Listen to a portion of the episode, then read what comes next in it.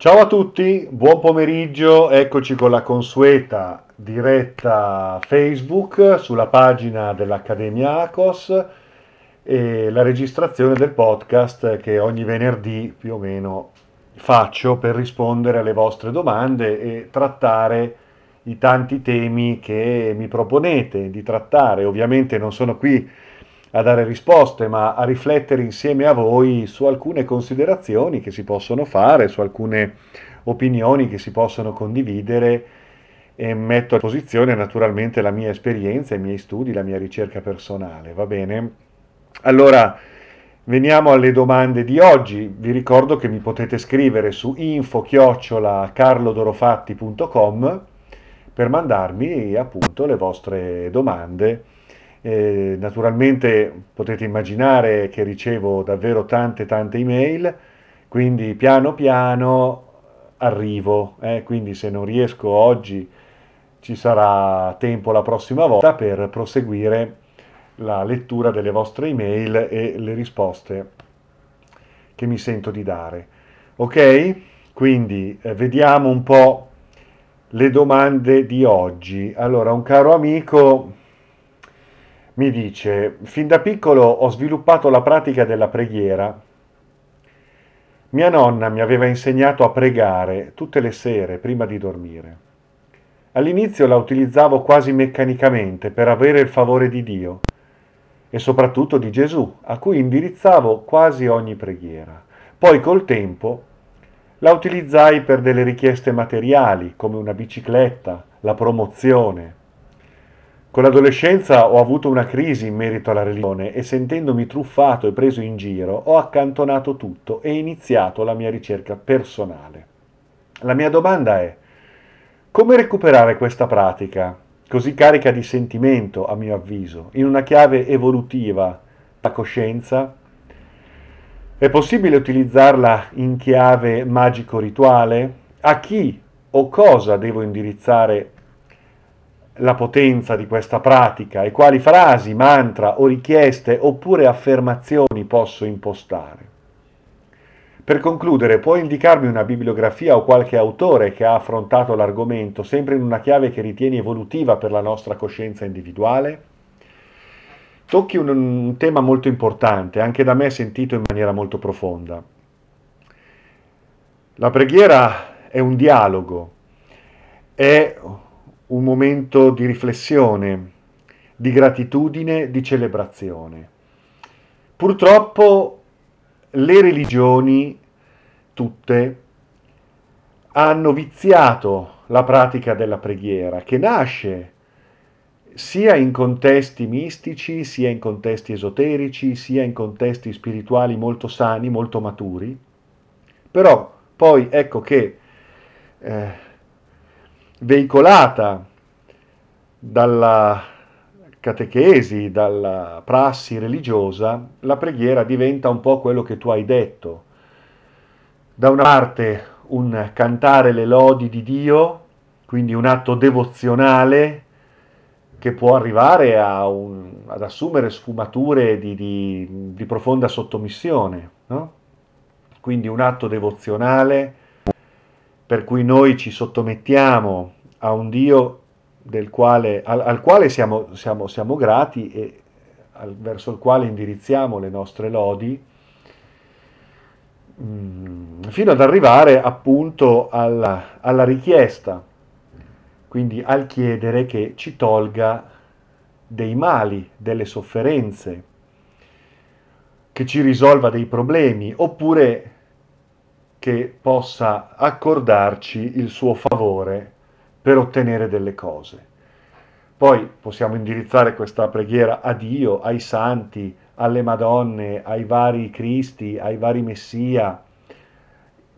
La Chiesa, le Chiese hanno poi una loro calcatura di riferimento che spesso poi, diciamo, eredita tutta una serie di riferimenti precedenti,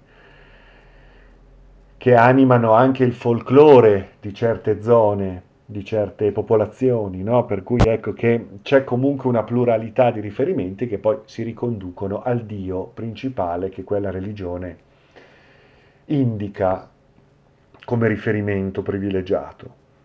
In effetti, eh, possiamo, analizzando un pochino in senso logico il meccanismo della preghiera in questo modo, emergono delle naturali contraddizioni, no?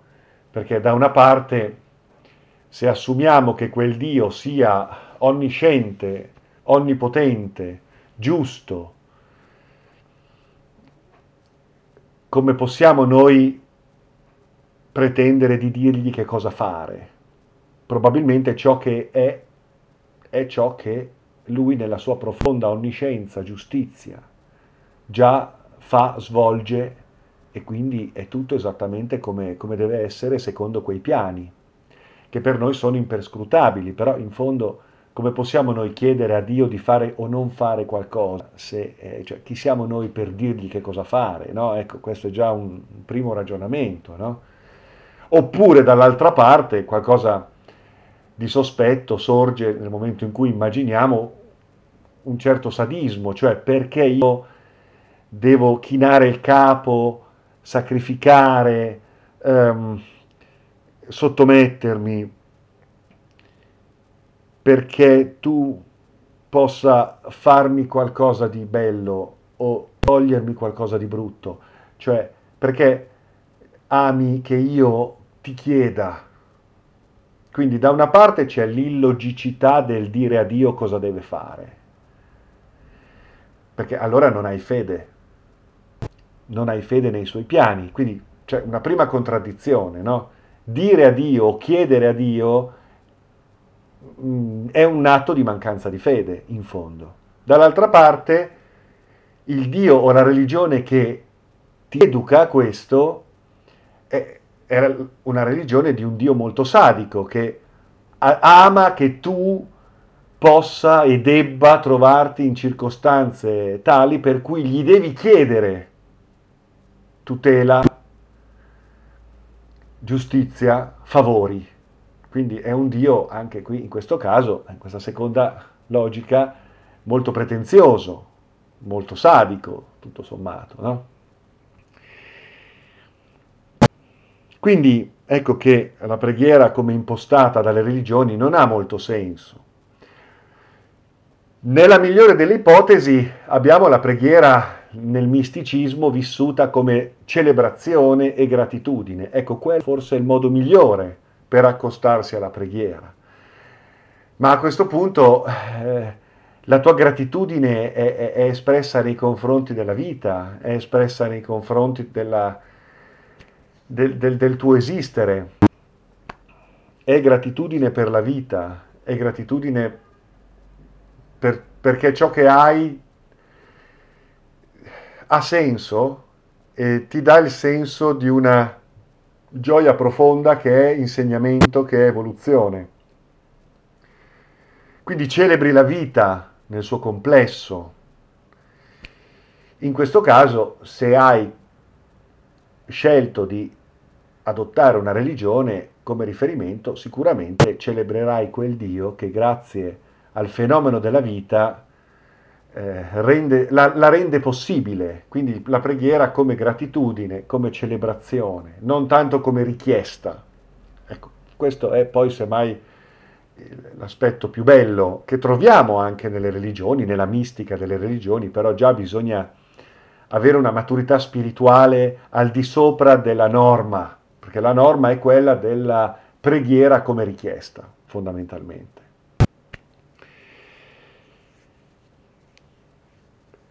E ripeto, mm, il Dio che è giusto, eh, eh, beh, a questo punto elargisce anche tutte quelle che per noi sono ingiustizie. C'è qualcosa che non va, come mai c'è il male allora?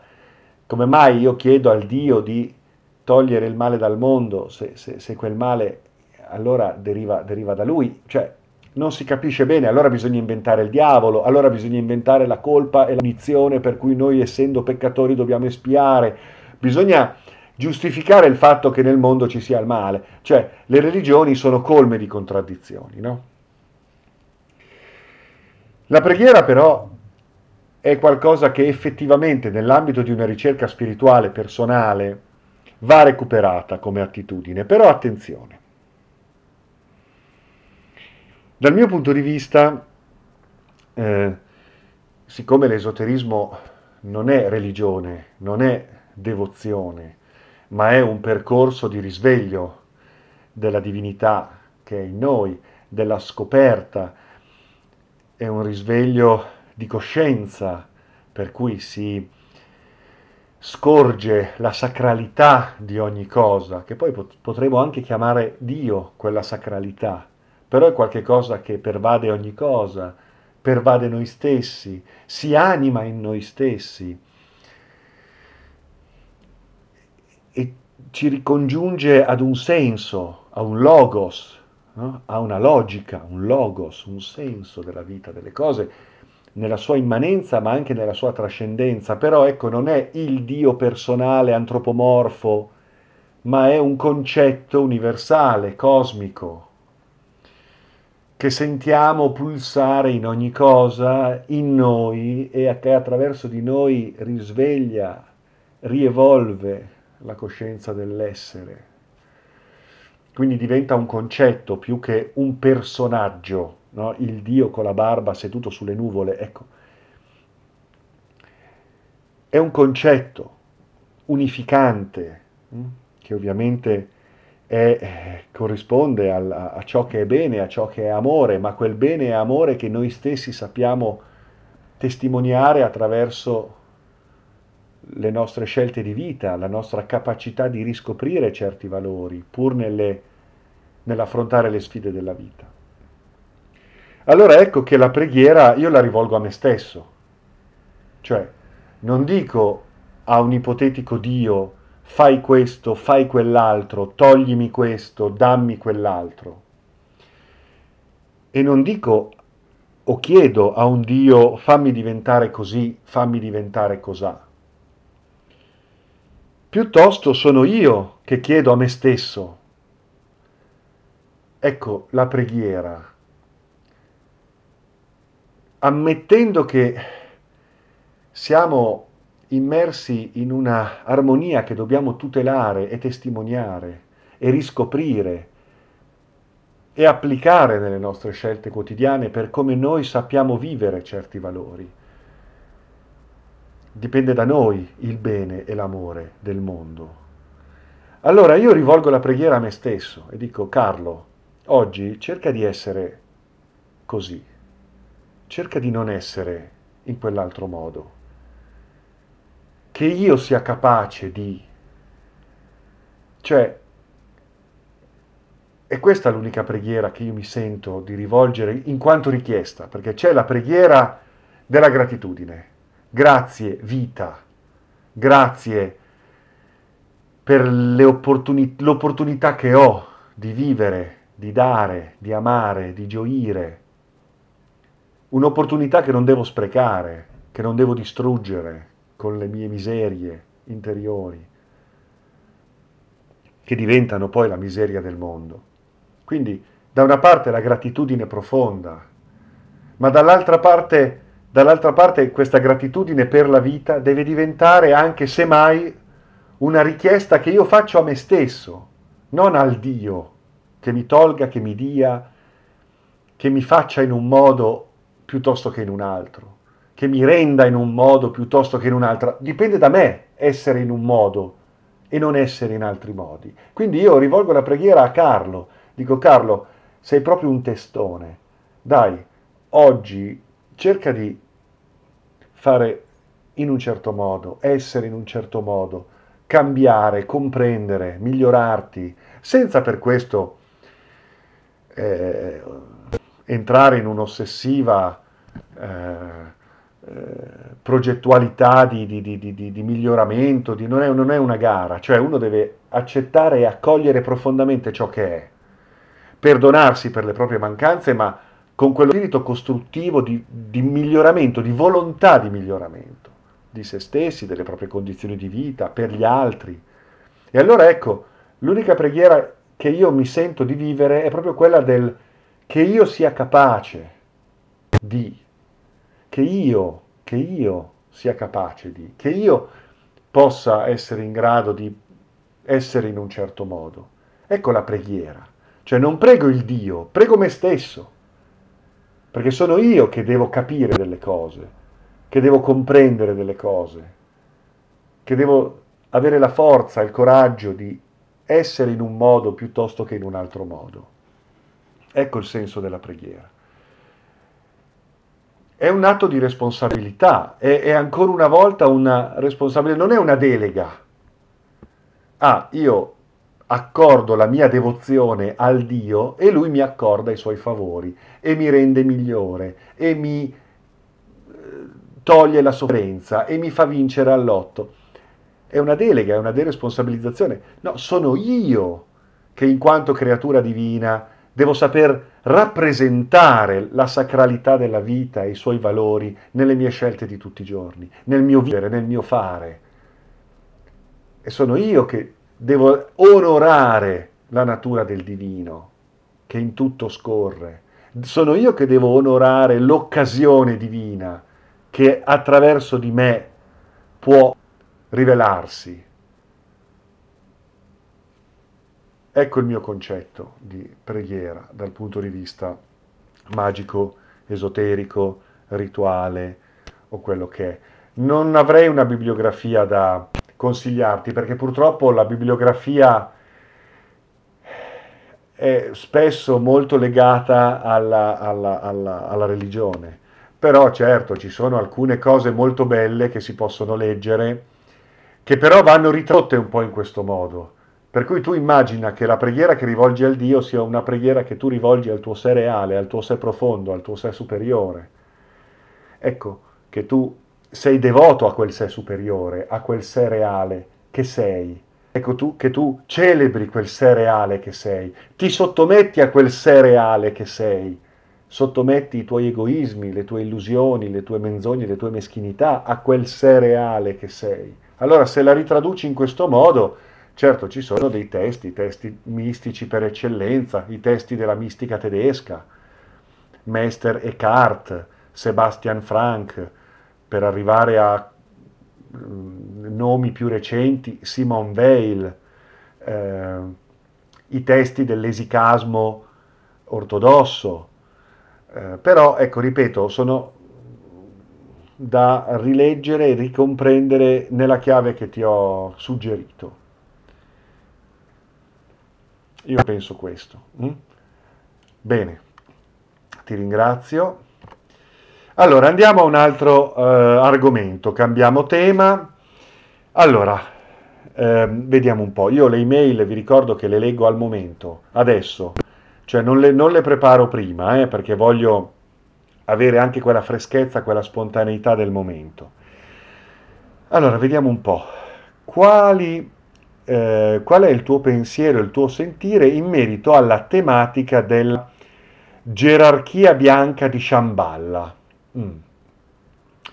Riproposta come fondamento della realtà in questi anni da un famoso relatore, qui mi fai il nome, vabbè, non lo faccio, la famigerata suddivisione del mondo tra gerarchia bianca e gerarchia nera.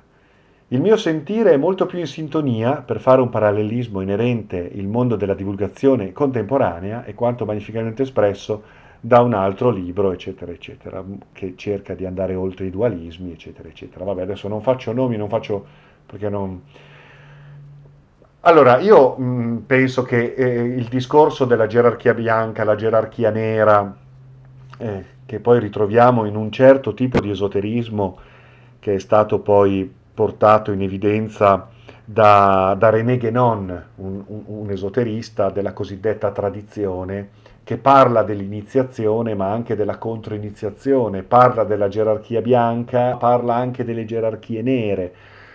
Ehm, ci sono i buoni e ci sono i cattivi, ci sono i maghi bianchi e ci sono i maghi neri. Ecco, questo è tipico di una certa corrente di pensiero profondamente dualista che, che eh, cerca di, di, di descrivere no? come eh, un, le varie forze e le varie sedi di potere si collocano su di una scacchiera. Mm. E quindi ecco la guerra magica, ecco tutta una serie di, di considerazioni che si possono fare a questo proposito. Sicuramente il male esiste, il male nel mondo c'è, esiste, l'allontanamento dalla coscienza, l'illusione, l'ignoranza che porta alla paura, porta al conflitto, alla violenza, alla prevaricazione, alla volontà di tutelare i propri interessi, interessi di parte che non riescono a unificare una visione collettiva.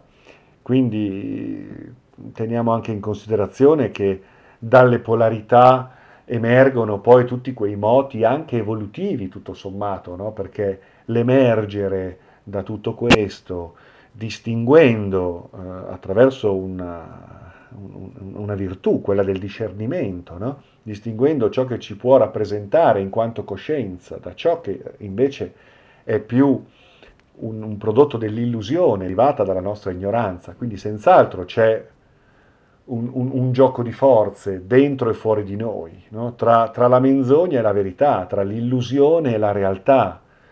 E allora quando ci approssimiamo alla realtà, a noi stessi, a ciò che è più vero, in quanto più in armonia, più in sintonia con, con, con i valori della vita, con i valori dell'essere, che è solidarietà, condivisione, cooperazione, amore, sincerità. Eh, vivere anche in profondità l'esperienza della sofferenza, del dolore, in quanto espressioni comunque della rievoluzione, della crescita possibile, vivere anche il male come, come eh, esperienza del, che, che ci permette poi di compiere determinate scelte, di esercitare un certo discernimento. Ecco, tutto questo eh, fa parte un po' del, del, gioco che stiamo giocando in questo momento e ci può essere che ci siano delle, delle persone e delle forze che siano così lontane, così ignoranti, così illuse da perseguire dei, dei valori decisamente non armonici, non evolutivi, non mh, mm, onnicomprensivi in una visione più ampia e cerchino di perseguire invece per quello che è il loro modo di essere, di vedere le cose, un, un interesse di parte per cui ecco che eh, impongono loro, eh, le loro azioni sugli altri eh, eh in maniera violenta, in maniera conflittuale, eh, incoraggiando una visione da legge della giungla. No? Ecco. Quindi eh, sicuramente ci sono delle rappresentanze umane e poco umane che danno origine anche a sedi di potere, correnti di pensiero, forze, anche sui piani sottili, che possono effettivamente rappresentare questo, questa componente. Ma attenzione, questa è una componente che fa parte del gioco, perché il gioco è un po' questo, è una sfida per cui noi siamo qui anche per disperderci, per errare, sia nel senso dello sbagliare, sia nel senso del vagabondare, del pellegrinare. Noi, noi erriamo, siamo, siamo, qui anche per cadere nelle maglie dell'illusione, della menzogna, e quindi della, del male. Eh, questo fa parte del, del gioco e quindi bisogna saperlo giocare questo gioco in una visione complessiva, articolata, anche perché spesso il male negato a oltranza diventa presunzione di un bene che a sua volta nasconde ipocrisie, falsità, ingenuità, se non, se non poi addirittura eh, dogmatismi e, e, e violenze, no? quante cose sono state fatte in nome del bene che eh, hanno portato a guerra, violenza, distruzione, censura, condanna, prevaricazione. Quindi attenzione, il gioco del bene e del male è un gioco subdolo, perché poi a volte il bene e il male cadono nel contesto sociale di un perbenismo, di un moralismo, per cui che cosa è bene, che cosa è male. Poi per carità sappiamo distinguere cosa è bene da cosa è male, eh? fin tanto che abbiamo un minimo di coscienza, però ecco a volte eh, all'interno di determinate culture il moralismo, culture, società pseudo, pseudo civili, un po' come la nostra, a volte il male non è detto che sia veramente male, così come il bene non è detto che sia veramente bene. Detto questo, dobbiamo sicuramente abbracciare un discorso ampio che contempla anche l'esistenza eh, di questi aspetti che vanno comunque mh, considerati, non dico accolti, ma considerati nella propria visione, considerando anche che spesso quello che viene spacciato per bene non lo è affatto e il cosiddetto male spesso deve essere un'esperienza che attraversiamo noi stessi nel momento in cui indaghiamo la complessità della vita, delle nostre emozioni, delle nostre scelte, ovviamente per lasciare emergere poi una coscienza eh, che va anche un po' al di là di quelle categorie sociali, morali, per, mm, per abbracciare un qualcosa di più ampio. Mh? Però ecco, io non, non starei poi tanto a, a, a, a, fare questa distinzione, il bene e il male. Sono aspetti che semmai dobbiamo, dobbiamo verificare dentro di noi. Dentro di noi ci sono delle spinte che vanno verso l'essere, l'evoluzione e i valori della vita. Ci sono delle spinte invece più egocentriche, più menzognere più false che ci spingono ai falsi desideri, ai falsi ideali, ai falsi valori, alle ipocrisie o alla a, a violenza sull'altro. Ecco, ci sono, queste spinte sono dentro di noi, poi è, troppo, è, è facile poi voler sempre trovare qualcuno fuori che le rappresenti in senso, in senso assoluto. Certo, fuori ci sono eh, poi delle situazioni che possono rappresentare qualcosa di, di, di, di antievolutivo e, e, e, tossico, inquinante e, e malevolo e ci sono sicuramente delle situazioni che al contrario rappresentano meglio i valori della vita, senz'altro questo, eh. però dobbiamo avere un respiro ampio per interfacciarci con la realtà in senso complesso e poi soprattutto guardare dentro di noi, guardare dentro di noi cosa andiamo ad alimentare, cosa andiamo a proiettare, andiamo, quali sono gli schemi nei quali poi decidiamo di credere. Perché poi alla fine anche nei grandi miti, queste grandi opposizioni, sono tutte in famiglia, sono tutte in famiglia, abbiamo Gesù e il diavolo che sono in fondo figli della stessa religione, Lucifero è figlio dello stesso padre, Horus e Set sono, tutti, sono tutti in famiglia, sono cugini, sono fratelli, cioè alla fine ci sono queste dicotomie che sembrano veramente rappresentare quel Tao che... Eh, rappresenta la dinamicità della vita nelle sue più diverse spinte possibili e noi in mezzo nel discernere con intelligenza qual è la direzione attraverso la quale possiamo comprendere, comprendere e manifestare dei valori reali. Mm?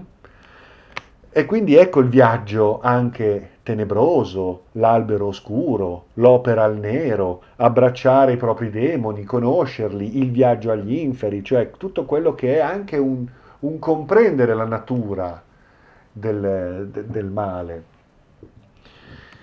Eh, ovviamente poi facendo le, le dovute scelte, le, le, dovute prese di posizioni. Quindi mm, è un, una questione molto interiore eh, che se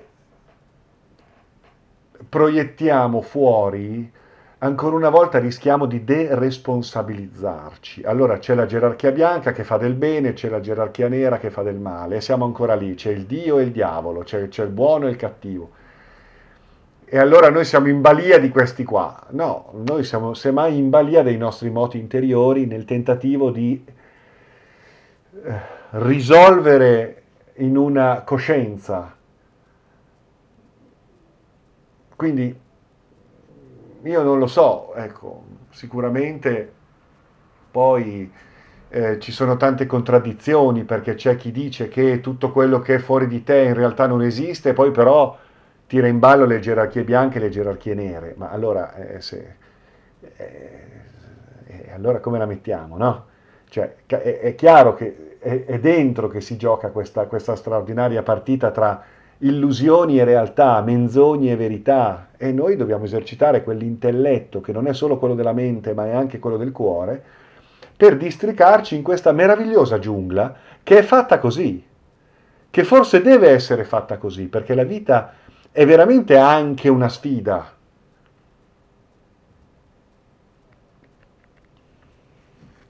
Vabbè, non so se ti ho risposto, però insomma. Poi che esista una gerarchia bianca, certo, se ne parla, molte scuole esoteriche parlano di questo consiglio dei maestri, questi, questi collettivi di energia misteriose, misteriosi, che, che mm, no, va bene, cioè possiamo inventarci i miti che vogliamo, però l'importante è che poi siamo maturi nel renderci responsabili di fronte a tutto questo. Ultima cosa, siamo già alla mezz'ora, eh, ah, vabbè, adesso qui mi chiede qual è il tuo rapporto e la scelta relativamente agli smartphone. Ne hai uno, lo utilizzi, cosa ne pensi? Allora, non ce l'avevo fino a poco tempo fa, poi me l'hanno dato perché collaboro con, una, con un'azienda, quindi mi hanno dato lo smartphone. Che ti devo dire? È comodo, bisogna usarlo con, con intelligenza, limitarne l'invadenza, quindi gestire le notifiche, gestire un rapporto che non deve diventare di dipendenza, di ossessione, che sei sempre lì attaccato. Ce l'hai, lo usi, va bene, può essere utile. C'è Google Maps se devi andare da qualche parte, c'è... Va bene, boh, che ti devo dire? Io lo uso come telefono e poi sicuramente ha, sue, ha la sua comodità. Poi certo, dietro c'è l'industria dello sfruttamento, le miniere, c'è, c'è, c'è, questo è un prodotto del, del, della società in cui siamo, addirittura ti costringono ad usarlo perché adesso per esempio se vuoi fare delle operazioni, prima la home banking la gestivi dal PC, adesso non lo puoi più fare, per dire io prima gestivo dal PC le mie transazioni bancarie, adesso invece devo, devo usare questo aggeggio qui perché eh, non, non si può più fare, insomma per cui eh, ti obbligano anche un pochino a, a, ad usarlo. E sappiamo che è dannoso, sappiamo che fa male, sappiamo che emette delle onde elettromagnetiche tossiche, dannose, eh, bisogna quindi usarlo con, con intelligenza, il, il, meno possibile, però eh, purtroppo siamo imbrigliati all'interno di questa storia che, che, che se vuoi comunque fare delle cose, eh, cioè, io non posso permettermi di essere una sceta sulla montagna. Ho un lavoro, vivo, svolgo le mie cose, eh, sono in, nella, nella, società che sono chiamato a, a, a vivere anche per la mia eh, stessa esperienza esistenziale e quindi eh, sei, siamo un po' all'interno di questi, di questi meccanismi, quindi dobbiamo poi essere noi, vedete adesso per esempio mi è arrivata una notifica, uno guarda, e dice, boh, che cos'è che è arrivato?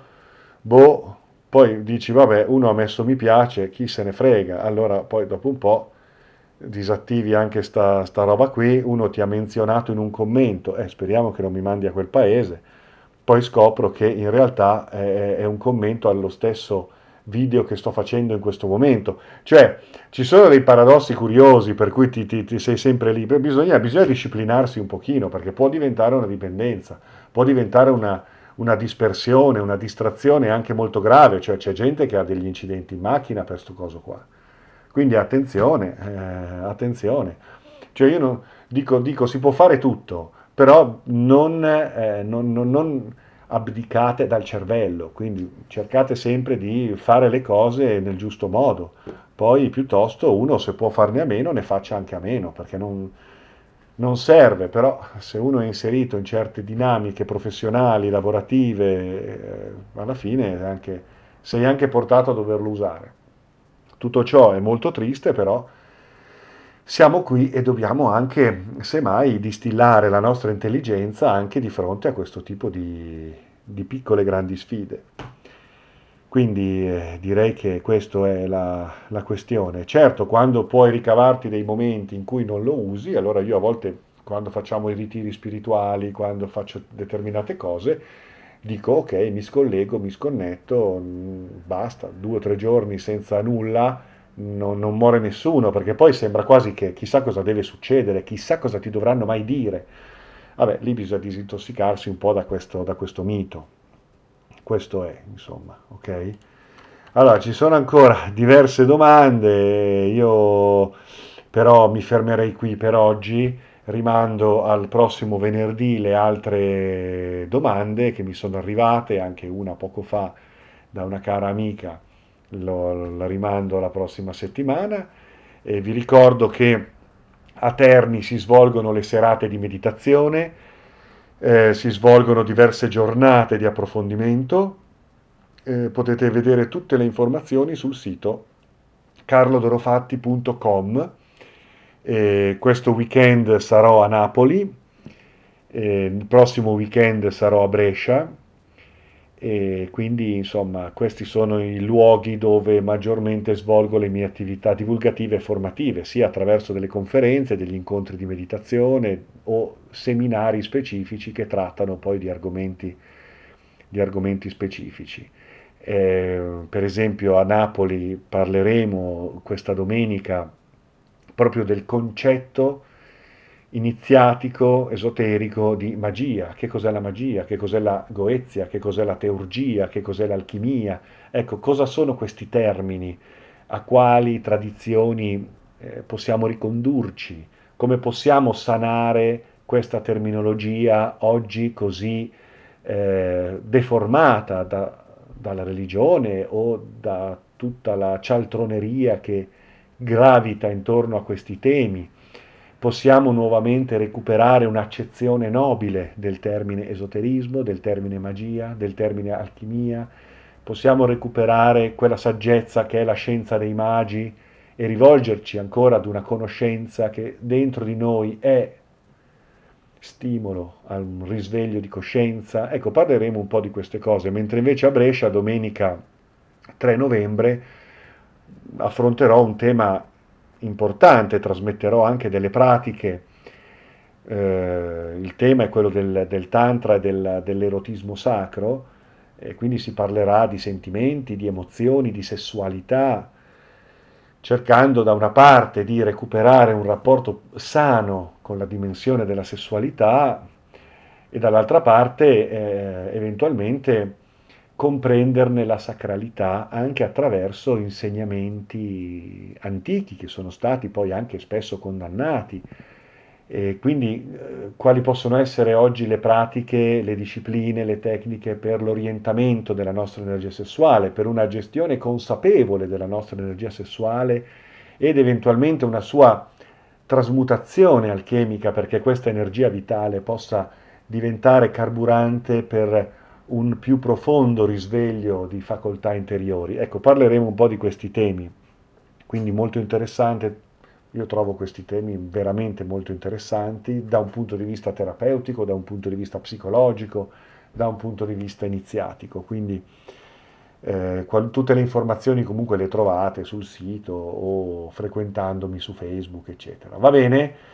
Io vi ringrazio e vi do appuntamento a venerdì prossimo, però vi ricordo che venerdì prossimo qui a Terni ci sarà una conferenza, sarà il primo novembre, qui a Terni alle ore 21, ingresso libero con il dottor Paolo Dell'Omo, ci sarà una conferenza su Ken Wilber, e la psicologia transpersonale. Ken Wilber è un personaggio straordinario e quindi con l'aiuto di un, di un eh, valido psicologo, oltre che un, un caro amico, parleremo proprio della psicologia del profondo, la psicologia integrata, la psicologia transpersonale di Ken Wilber.